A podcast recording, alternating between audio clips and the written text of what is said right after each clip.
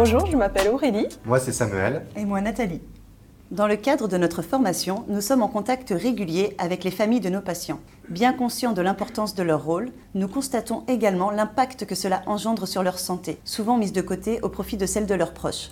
Un problème de santé régulièrement retrouvé chez ces personnes aidantes est la lombalgie, acquise ou aggravée par leur situation au quotidien.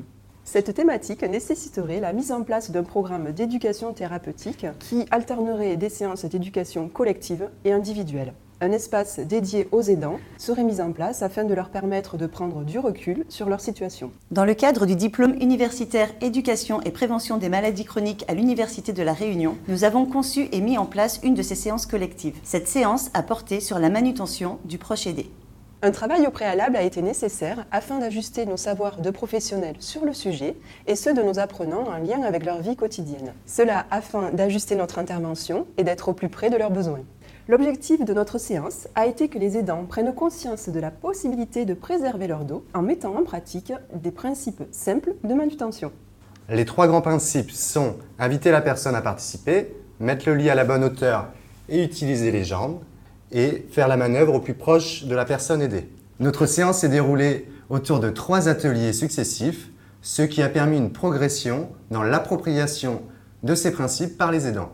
Lors du premier atelier, les apprenants ont pu discuter, comparer, poser des questions autour d'un photolangage sur les manières de réaliser les gestes de la vie quotidienne.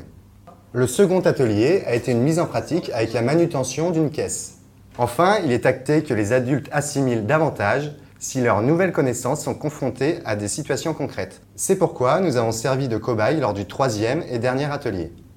Notre rôle en tant que formateur a été de guider et d'orienter les apprenants, tout en parlant le moins possible, le but étant qu'ils construisent eux-mêmes leur savoir. Bien que la séance ait débuté sur une certaine réserve, une relation de confiance s'est instaurée dans le groupe qui s'est pris au jeu des différents ateliers proposés.